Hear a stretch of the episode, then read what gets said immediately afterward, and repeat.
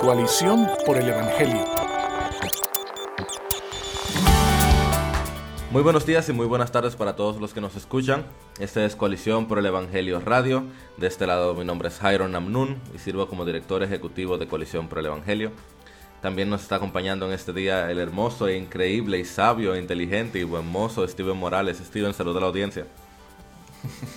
hola Jairo y hola a todos los que nos escuchan y, gracias por esa introducción tan... Gabriela, tu esposa, me dijo que lo dijera. Nunca, nunca, Sí, solo cuando estamos al aire. Así es, eh, bueno, Gabriela me lo pidió, no tenía de otro. en el día de hoy, qué bueno que te traté con amistad y amor, porque en el día de hoy tenemos un tema em, hermoso, precioso, que se disfruta y que también trae mucha discusión, y es el tema de la Navidad. Es interesante el hecho de que esta es una fecha, estamos hoy aquí en Dominicana 6, 7 de diciembre cuando estamos grabando, cuando lo escuchen probablemente sea 9 de diciembre, quizás un poco después.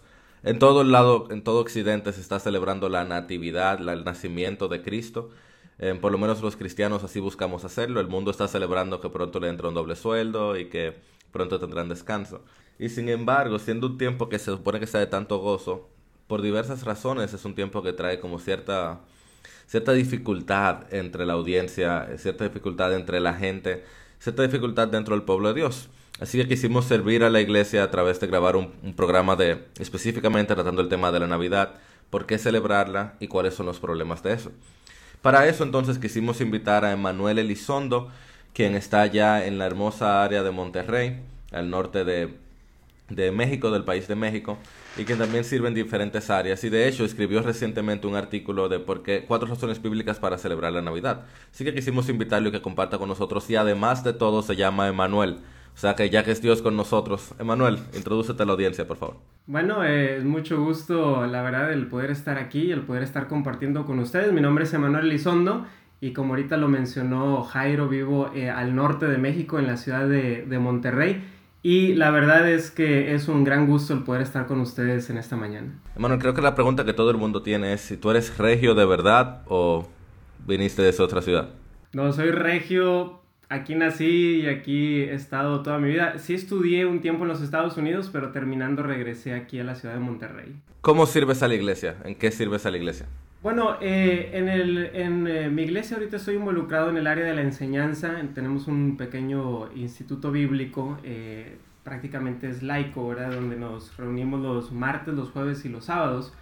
entonces, esa es una de mis principales labores, estar involucrado en la enseñanza de la iglesia al igual que en la predicación. Eh, normalmente los domingos, dos veces al mes aproximadamente, eh, estoy predicando y además estoy como asistente al pastor. Eso es eh, lo que estoy involucrado en, en la iglesia. trabajo también en una universidad cristiana en donde enseño Biblia. Muy bien, excelente. Entonces, Emanuel, te toca todo el tiempo responder preguntas como estas, me imagino. Y así nos sucede a nosotros también. Me imagino, Steven, que tú en el pastoreo ya te ha tocado tener que responder a algunas personas sobre la Navidad, ¿cierto? Eh, sí, sin lugar a dudas es un tema que al fin, en esta época, ya cuando todos empiezan a sacar el arbolito en todos los centros comerciales y uno empieza a, preguntarse o, a recibir esa pregunta si deberíamos celebrar la Navidad y si la celebramos, por qué la celebramos y si la celebramos, ¿cómo la vamos a, celebrar, verdad? Porque hay tantas diferentes tradiciones, eh, casi rituales que uno hace, o como familia, eh, o como iglesia a veces también. Entonces sí es un tema, eh, para algunos un tema de debate y para otros simplemente un tema relevante, ¿verdad? En este, en este tiempo del año. Yo creo que luego del noviazgo, el tema, digámosle, extra bíblico al que más preguntas uno recibe es este de Navidad, ¿no es cierto? No sé si habrá algún otro, pero es todo el tiempo que las personas... Un tema al que la Biblia no alude directamente o no enseña directamente. Yo creo que con eso podemos iniciar de inmediato con la diferencia entre los temas que son mandatos y los que son principios sacados de la Biblia. Manuel, tú estuviste escribiendo un poquito sobre eso. Háblanos un poco de la diferencia entre mandatos y principios. Bueno, yo creo que esa es una, una diferencia que debemos de hacer nosotros como cristianos. Es una, es una buena distinción. Cuando hablamos de un mandato, estamos hablando de algo que la Biblia nos dice de manera muy explícita. Por ejemplo, cuando la Biblia dice no robarás, pues ese es un mandato, es algo, es, algo muy claro. Sin embargo, debemos de recordar que no solamente en las escrituras encontramos mandatos, sino también algunos principios que nosotros como creyentes viviendo en esta época debemos de, de, verlos en las escrituras y aplicarlos a nuestras vidas. De hecho, lamentablemente muchos creyentes ven el Antiguo Testamento y piensan, no, el Antiguo Testamento ya no me aplica para nada. Y sin embargo, en el Antiguo Testamento vemos eh, cosas que se deben de aplicar de manera principal. Entonces, ¿qué es lo que podemos tomar de diferentes partes de las escrituras y ver ese principio acerca de quién es Dios, acerca de cómo me debo de relacionar con el prójimo y, muchos otros temas. Y en parte de eso eh, era el propósito del, del, artículo, cuando se menciona el principio de Pablo, y a lo mejor ahorita lo vamos a ver, ¿verdad? Pero donde Pablo nos da este, algunas, eh, algunos ejemplos de lo que está pasando en su tiempo, que a lo mejor no es, sin duda alguna, no es exactamente igual a lo que está pasando en nuestro tiempo, pero sí hay un principio ahí que nosotros podemos aplicar.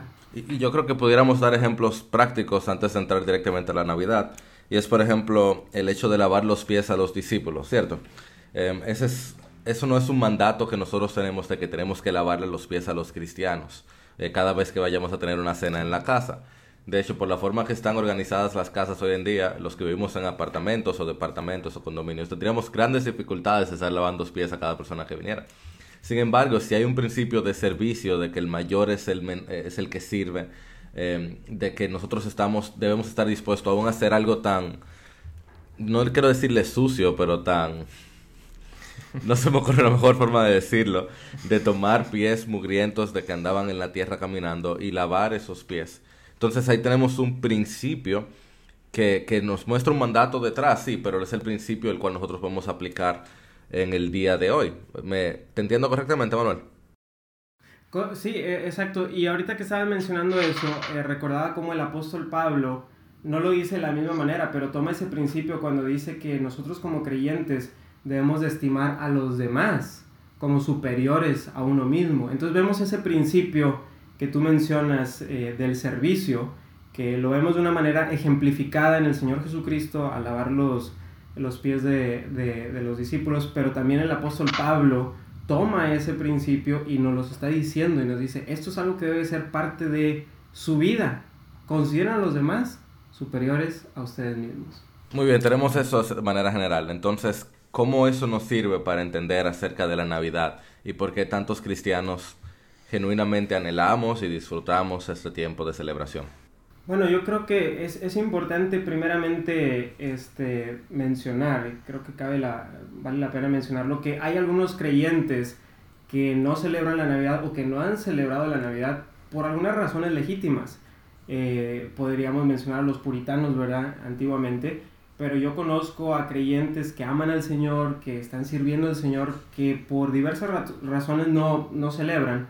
Sin embargo, habemos otros que sí, que sí, que sí celebramos la Navidad. Y es más, no solamente la celebramos, sino que nos gusta, ¿verdad? Y, y, es un tiempo en donde estamos esperando y a mí me encantan los villancicos y todas esas cosas. Pero como cristiano no puedo simplemente decir, ah, sí, la voy a celebrar. Bueno, debo de, de ver cuidadosamente si la Biblia puede guiarme en, eh, y, y, ustedes lo han mencionado en, no solamente si la voy a celebrar, sino cómo la voy a celebrar. Y ahí hay principios bíblicos que deben de distinguir la manera en que nosotros celebramos la Navidad y cómo la celebra el mundo, porque ahorita el mundo ha tomado la Navidad y se ha adueñado de ella y ha hecho con ella eh, lo que quiere prácticamente.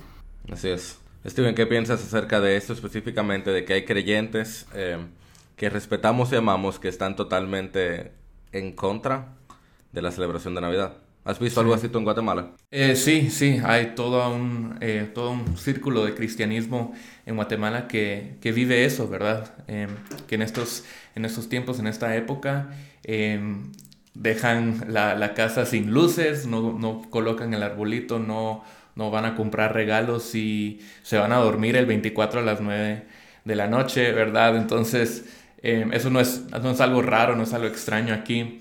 Em, pero como estaba eh, contando eh, Emanuel, bueno, justamente el, otro día estaba hablando con alguien de mi iglesia y le pregunté qué iban a hacer para Navidad y, y, me contó que usualmente lo pasan con familia, pero ahora tiene un tío que ya no lo celebra, entonces eh, con él como que no muy lo van a pasar, pero ellos todavía lo celebran. Em, entonces, lo que, sí, lo que sí se ha visto mucho en Guatemala es, es como esa batalla, ese argumento, ese debate em, comenzar, ¿verdad? Bueno, y seguir que, bueno, están los que sí celebran y los que no celebran y, y empiezan, cada, cada lado empieza a dar su argumento. Eh, pero, creo, pero creo que lo más importante, lo que dice Manuel, es, es entender lo que dice la Biblia al respecto em, y cómo eso, si caemos del lado de que no lo vamos a celebrar, asegurarnos de que tenemos una razón legítima para hacerlo y si, lo, y si caemos del otro lado, que sí lo vamos a celebrar, que también lo hacemos por la razón correcta, con un eh, entendimiento correcto y, y, lo hacemos de una manera. De hecho, en la, en la, segunda parte de este programa quisiéramos ver algunos de los argumentos que las personas dan para no celebrar la Navidad y poder quizás observar qué tan válidos son algunos y qué tan válidos son otros. Entonces, Emanuel, dame algunas razones bíblicas por las cuales creyentes pudiéramos pensar en celebrar la Navidad. Bueno, el, el propósito de, de, del artículo, ¿verdad? Y, y, esas cuatro razones, que probablemente hay más, pero lo que quería hacer lo más sencillo posible, es porque muchas veces cuando se nos habla de la Navidad se nos dice, bueno, en las escrituras no hay ninguna razón, ninguna razón para poder celebrar la encarnación del Señor Jesucristo. Y normalmente se dice, y, y inmediatamente se empieza a decir, esto es algo pagano, romano, sol invictus, todas esas cosas, ¿verdad? Y y cuando yo escuchaba eso decía, ah, está bien, ¿verdad? Que puedan haber ciertas cosas, aunque con algunas no estoy muy de acuerdo, pero cuando yo leo los, los, los relatos de los evangelios y cuando se nos narra acerca de la encarnación de, de nuestro Señor Jesucristo, se ve que hay gran regocijo. Eh, hay gran regocijo. Y el primero era el ejemplo de los ángeles, ¿verdad? Entonces cuando los ángeles aparecen allá los pastores, estamos hablando de una multitud, ¿verdad? De, de, ángeles que están alabando. O sea, esto es algo de lo cual es, es, es cataclísmico, ¿verdad? Entonces los ángeles están adorando, están alabando, gloria a Dios en las alturas. Y, y los pastores ven esto y yo solamente me puedo imaginar eh, el corazón, bueno, al principio probablemente el miedo, ¿verdad? Este, al ver esto, pero inmediatamente dice, pasemos pues hasta Belén, o sea, vamos a verlo, queremos ser testigos de esto. Y yo creo que si mantenemos ese sentimiento de, de que se nos abran los ojos grandes, ¿verdad? Por así decirlo, y decir, esto es increíble, que Dios, ¿verdad? Que nuestro Señor Jesucristo se hizo carne.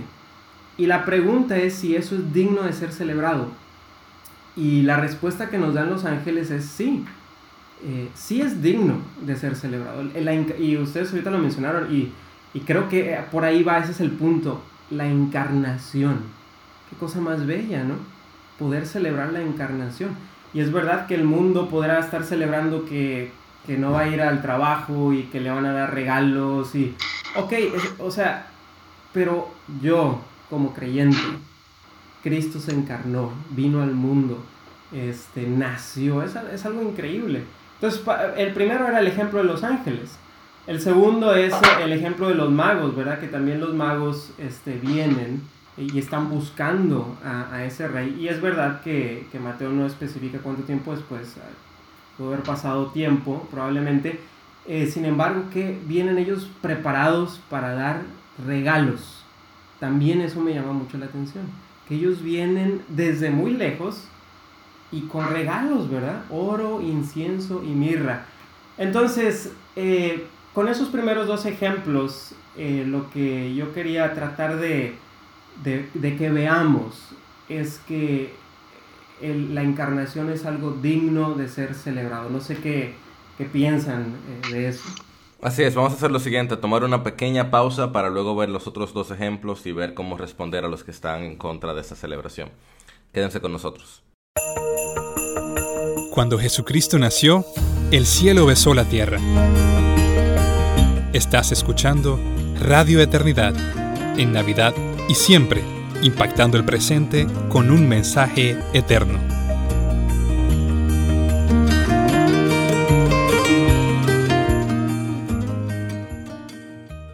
Muy bien, regresamos en Colisión por el Evangelio Radio en el episodio número 31. Estamos conversando sobre los cristianos y la Navidad y tenemos como invitado especial a Emanuel Elizondo desde Monterrey. Emanuel, justamente antes del break estuviste conversándonos acerca de las razones bíblicas por cuales celebrar Navidad y vimos el ejemplo de los ángeles, como el nacimiento de Cristo, la encarnación del Dios de los cielos, fue un evento cataclísmico, un evento apoteósico que, que llevó a los ángeles a seres sin pecado, sin haber pecado, a descender, a, adorar, a cantar, creemos, a celebrar. Pero vemos también a hombres como estos magos que se acercaron desde lejos a, trayendo regalos a nuestro Señor Jesucristo, lo cual nos habla acerca de la importancia de celebrar esta encarnación. Tenemos algunos otros ejemplos o algunas otras razones por las cuales celebrar.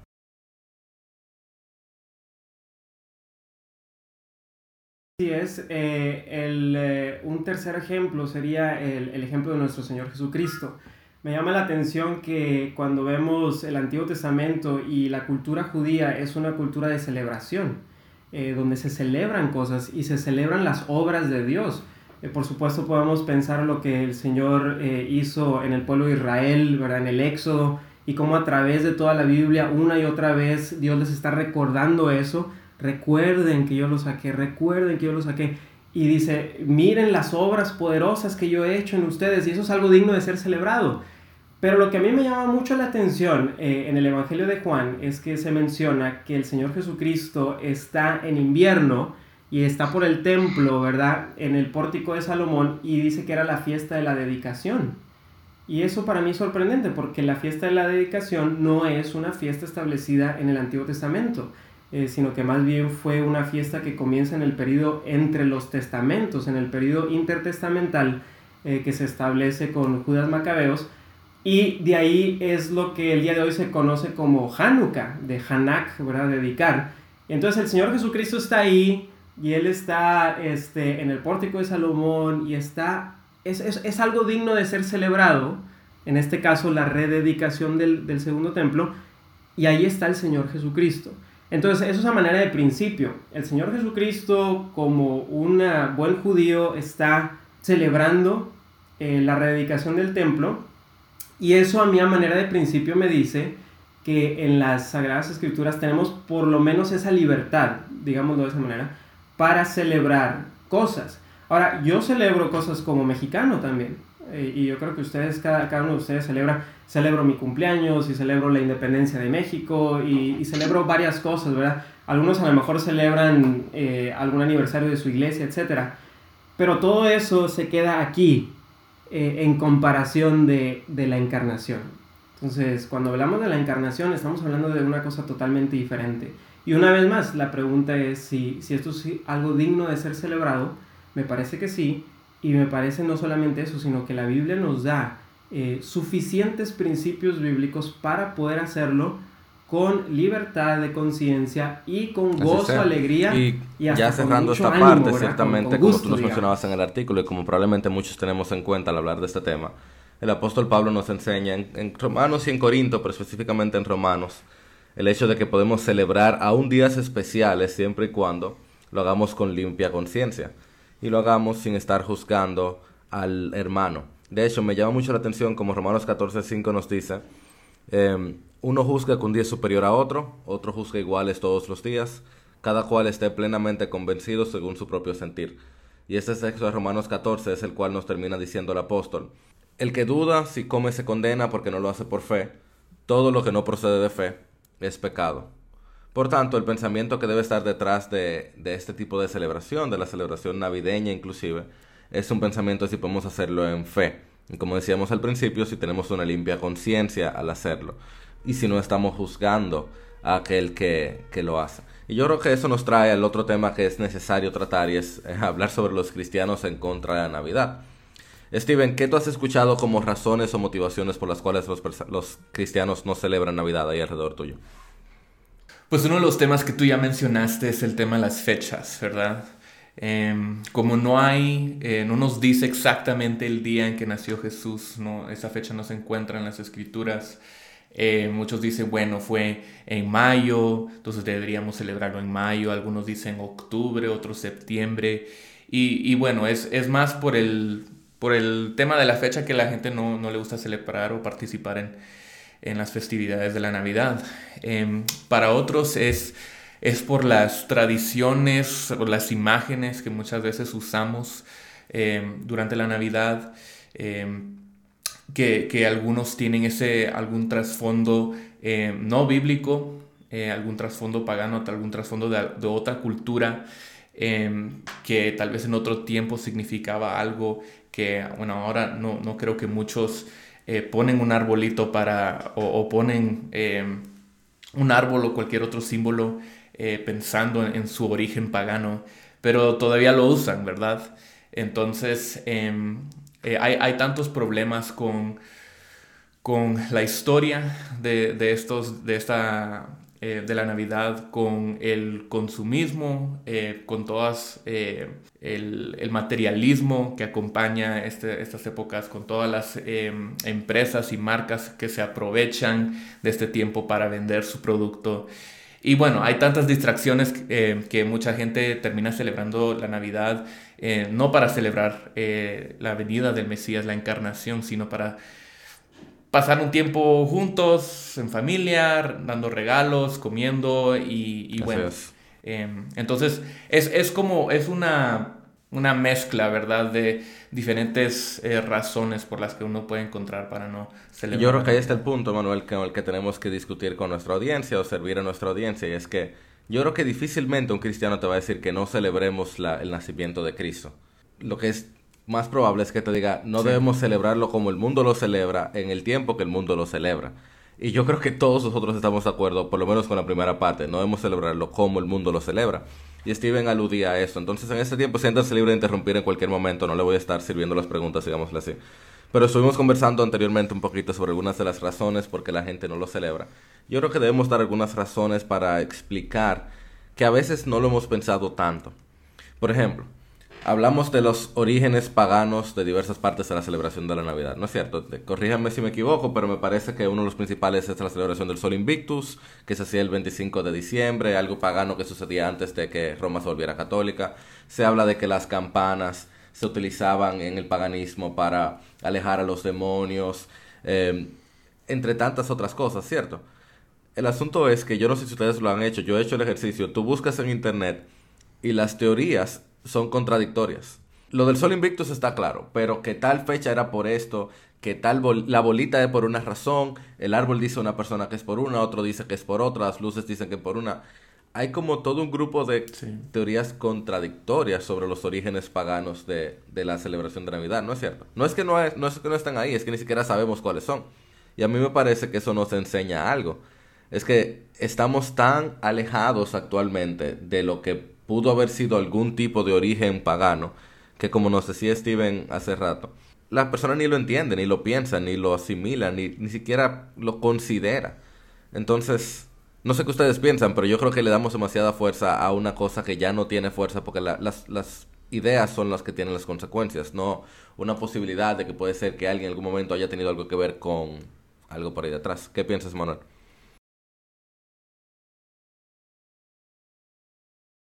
Bueno, eh, dos cosas. Primeramente, eh, cuando estaba escribiendo el artículo, eh, por ahí estaba lo mismo que dices tú, tratando de encontrar algunas este, fuentes históricas.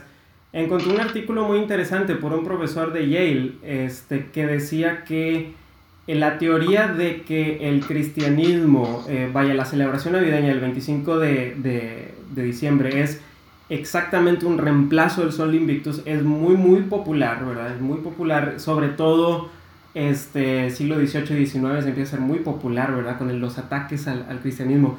Pero dice que lo interesante es que cuando uno se va a las fuentes antiguas, eh, sobre todo de, los años 200 a 300, eh, sobre todo decía este artículo que del, del, año 200 a 300, no parece ser que los, los creyentes de ese tiempo están diciendo, ah, sí, tenemos el Sol Invictus, vamos a... Sino que parece que había teorías por otro lado, ¿verdad? Que decían, bueno, quizá el Señor Jesucristo fue, la concepción fue en Semana Santa y por lo tanto son nueve meses a diciembre. A lo mejor no vamos a estar de acuerdo con eso, pero es una corriente de pensamiento antiguo. Y decía que es hasta los años 300 a 400 en donde quizá empieza a ver eso de que, ah, mira, eh, los romanos hablaban del sol inconquistable, pero Jesucristo es aún mayor.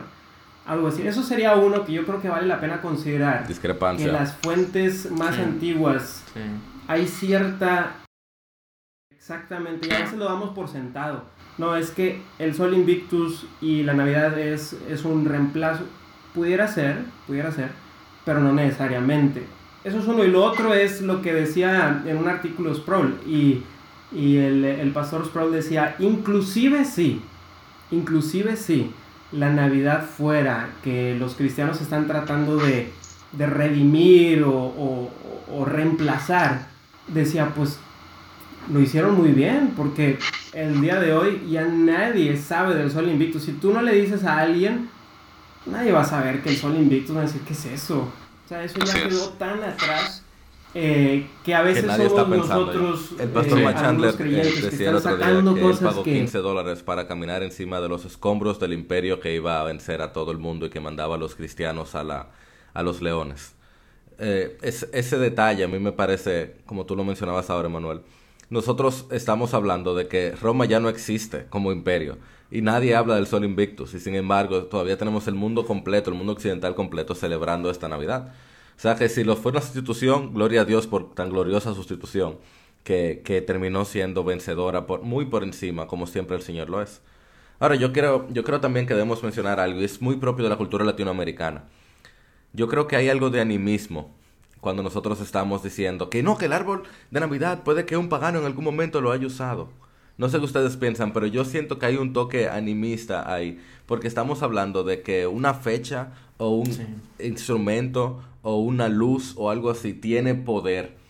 Y eso es- no es más que una que es un pensamiento contrario al que la escritura nos enseña, de que las cosas en sí mismas son cosas creadas.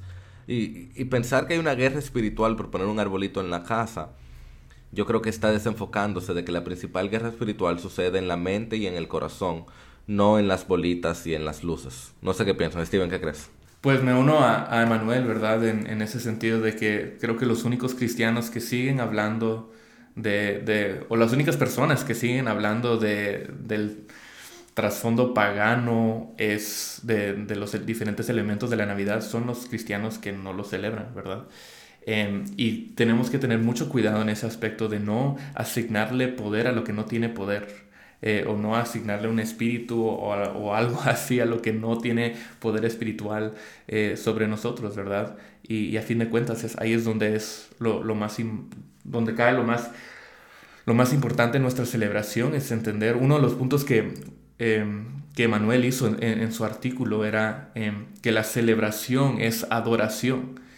Y creo que nosotros tenemos que entender eso, que para, para celebrar la Navidad bien, que podemos celebrar, podemos tomar esos elementos que ya no tienen ningún significado eh, que tenían en el Imperio Romano, podemos eh, disfrutar este tiempo como familia, podemos dar regalos, podemos tener una celebración. em, si entendemos que todas estas buenas cosas vienen de, de un Dios bueno, eh, que todas estas buenas cosas vienen de nuestro Creador, y que a fin de cuentas Él nos dio el mejor regalo en Cristo Jesús, eh, y es eso lo que transforma nuestra celebración navideña. Entonces sabemos que sin lugar a dudas los principales pecados de Navidad es el consumismo, son los pleitos y contiendas que suceden en las casas, son las borracheras o algo por el estilo. De esas cosas no podemos participar, está totalmente claro. Ahora, yo, yo sé que hay muchos hermanos en la fe, como Manuel mencionaba anteriormente, que entienden que hacer esa sustitución es más bien adorar a Dios de una manera que Él no ha ordenado. Y yo creo que pueden entender, podemos entender su punto y podemos respetar su, su, su postura. Aunque podemos verlo quizás eh, en otro programa o en algún otro momento de una manera más puntual desde la hermenéutica y ver por qué esta sustitución no es idolatría, eh, podemos respetarlo. Y yo quisiera que pudiéramos cerrar este programa haciendo ese llamado al respeto a aquel creyente que no piensa exactamente como nosotros en un tema de principio. Podemos recordar esto. La Navidad es un momento donde el mundo completo presta atención a un evento clave del cristianismo, que es la encarnación. Bendito sea el Señor por eso, que nosotros como creyentes no usemos esa, esa bendita oportunidad donde se reúnen familiares, donde las personas tratan de encontrar gozo y alegría, donde se están dando regalos, donde podemos junto a inconversos recordar y apuntar a la encarnación que llevó a la crucifixión por nuestros pecados. Que no perdamos esta oportunidad tan gloriosa que el Señor nos ha dado para estar en pleitos y contiendas. Sea que, como el apóstol Pablo nos mandaba, nos ordenaba, eh, nosotros podemos tener paz sin estar juzgando a nuestros hermanos, sin despreciar, sin juzgar. Cada cual de nosotros va a compadecer ante el tribunal de Dios. Si tú estás celebrando Navidad en este año, te, te pedimos y te, te rogamos que tú puedas llevar a los que están cerca tuyo a que piensen y mediten en lo que nuestro Señor ha hecho posible con su encarnación y crucifixión. Si tú no lo estás celebrando, te pedimos que tú puedas recordar y apuntar a los que están cerca tuyo, a que piensen y mediten en lo que el Señor ha logrado a través de la encarnación y su crucifixión y la gloria de la resurrección. Este ha sido Colisión por el Evangelio Radio, episodio número 31, Los Cristianos y la Navidad. Recuerden que pueden, escucharnos a través de Radio Eternidad o pueden ver el detrás de escena a través de YouTube o descargar el podcast. Dios les bendiga. Este programa es otra producción de Radio Eternidad.